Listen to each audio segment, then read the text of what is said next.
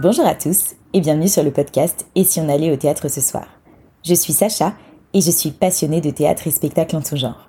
Sur ce podcast, en plus d'interviewer des personnalités du monde du spectacle, j'ai pour habitude de vous recommander des pièces que j'ai vues. Et aujourd'hui, je vous donne ma sélection de spectacles à aller découvrir au Festival d'Avignon Off 2023. Car oui, le festival approche à grands pas. Je sais pas vous, mais moi, j'ai hâte. Et cette année encore, il y a plein de super spectacles à l'affiche, dont certains que j'ai déjà eu la chance de voir à Paris ou à Avignon les années précédentes. Pour vous aider à vous retrouver dans cette jungle de pièces, je vous ai préparé une sélection de spectacles que j'ai déjà vus et que je vous recommande. Alors, à vos programmes Pour commencer, j'ai trois spectacles chouchous que j'ai découverts l'année dernière au festival et que je vous recommande absolument. Le premier s'appelle La vie est une fête. Alors, son pitch est très simple, c'est la vie de Romain, né dans les années 70 et en quête de son identité. Rien de spécial, me direz-vous, et pourtant, ce spectacle est aussi drôle qu'émouvant. La mise en scène signée Virginie Lemoine y est géniale, hyper rythmée et inventive, les comédiens sont excellents et on est complètement happé par les péripéties du héros. Tellement qu'on a fini le spectacle en larmes. Franchement, ne manquez pas cette pièce qui a d'ailleurs cartonné au festival l'année dernière, et cette année, elle se joue au théâtre du Roi René à 10h. Mon deuxième spectacle chouchou de l'année dernière, c'est Courgette. Oui, je sais, le titre est original, mais en fait, c'est l'adaptation théâtrale du roman Autobiographie d'une courgette que vous avez peut-être lu. L'histoire se passe dans un foyer pour enfants où des amitiés se nouent, et plus si affinité bien sûr. Et c'est tout simplement génial. Ce spectacle est d'une tendresse infinie, c'est drôle, c'est poétique, et surtout c'est ultra émouvant.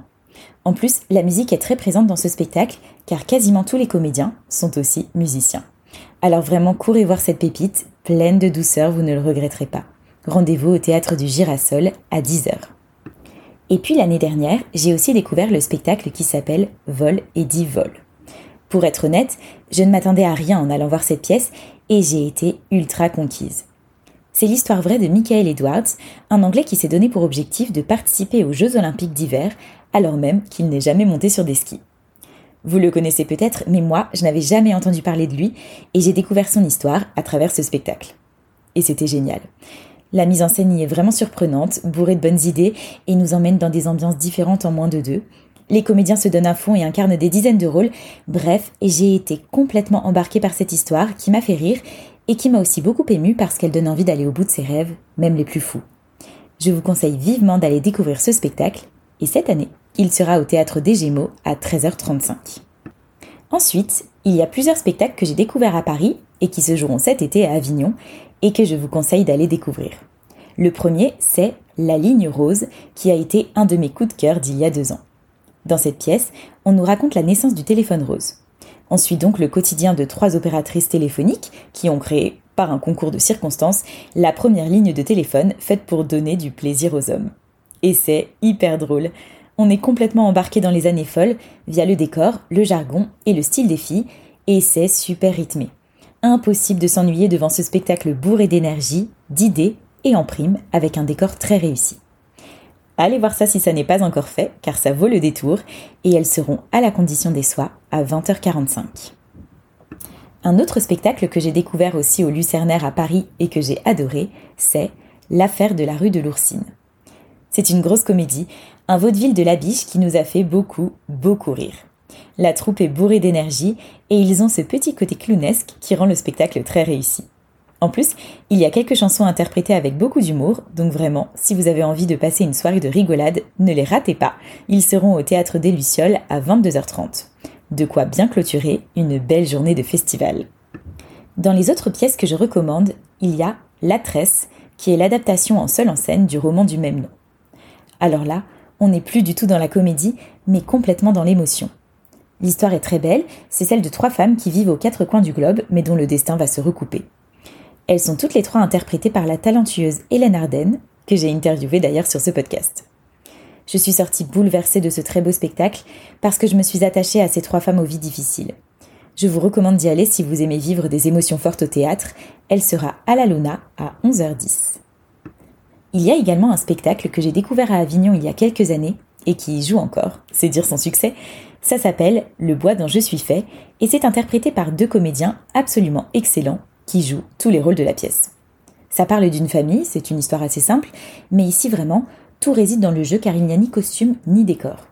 Et c'est génial. J'ai adoré la performance et je vous recommande d'aller la découvrir. C'est au théâtre des à 17h25. Il y a aussi trois spectacles très originaux dont j'aimerais vous parler. Le premier c'est Au bonheur des vivants, qui est un spectacle entre mime, clown et magie. Alors j'ai découvert ce spectacle en 2018. Ça date, mais pourtant j'en ai gardé un super souvenir car c'était hyper poétique et plein de tendresse. Ils sont deux artistes sur le plateau et on est complètement suspendu à ce qu'ils font. Moi, j'avais le sourire jusqu'aux oreilles tout le spectacle. Ça s'adresse aussi bien aux adultes qu'aux enfants, et je vous assure, c'est une vraie bulle de bonheur que ce moment passé en leur compagnie. Pour les découvrir, rendez-vous au théâtre des Lucioles à 20h10. Ensuite, dans le genre original, vous pourrez découvrir au festival cette année Smile, qui a joué pendant plusieurs mois à Paris. Ce spectacle a la particularité d'être en noir et blanc. Et oui, c'est assez dingue comme concept, mais figurez-vous que ça fonctionne très bien. L'histoire est très simple et aussi très répétitive au premier abord, mais le génie de ce spectacle tient dans son dénouement qui donne une toute autre dimension à la pièce. Donc si vous avez envie de voir un spectacle qui sort de l'ordinaire, choisissez celui-ci car il saura vous surprendre. Il sera au théâtre des Béliers à 20h50. Ensuite, une autre pièce au concept original. C'est Roméo et Juliette. Oui, on a déjà vu cette pièce mille fois, mais là c'est différent. Le principe est le suivant. Tous les comédiens sur scène savent jouer tous les rôles et c'est vous, public, qui décidez de qui interprétera quel rôle pour cette représentation. Roméo peut donc être joué par une femme et vice-versa. Et c'est le cas pour l'intégralité des rôles pourtant cultes de cette pièce. Moi, j'ai beaucoup aimé ce concept qui apporte une autre saveur à ce grand classique de Shakespeare. En plus, les comédiens sont très péchus, il y a de jolies scènes de groupe, donc si vous avez envie de redécouvrir ce grand texte, rendez-vous à l'espace Roseau Teinturier à 14h45. Et évidemment, à Avignon, il y a aussi les incontournables que je ne vous présente plus parce que je vous en ai déjà parlé plein de fois. Mais si vous ne les avez pas encore vus, c'est le moment d'aller les découvrir. Je parle bien sûr du spectacle Le Montespan, qui nous raconte l'histoire du marquis de Montespan, dont la femme est devenue la favorite de Louis XIV. Il y a également la super pièce Le Petit Coiffeur de Jean-Philippe Daguerre, une pièce pleine d'émotions qui vous propulsera en 1944, juste après la Libération.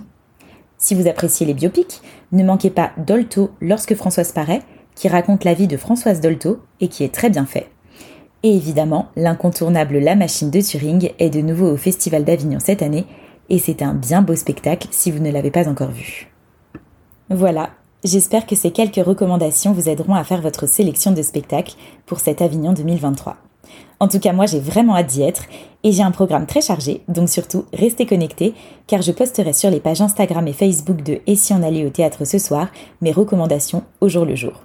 Ça vous donnera encore plein d'idées de spectacles à aller découvrir sous le soleil avignonnais. Je vous parle aussi de plein d'autres spectacles qui seront à Avignon cet été dans la rubrique Avignon 2023 du site www.etsionallait-au-théâtre-ce-soir.com. Si cet épisode vous a plu, N'hésitez pas à mettre une note ou un commentaire sur ce podcast et à le partager autour de vous. N'hésitez pas non plus à suivre Et si on allait au théâtre ce soir sur Instagram et Facebook et à vous inscrire à la newsletter sur le site. Un grand merci pour votre écoute. Je vous dis à très très vite pour un prochain épisode du podcast Et si on allait au théâtre ce soir. Et n'oubliez pas de mettre du théâtre dans votre vie parce que ça la rend plus jolie. Bye bye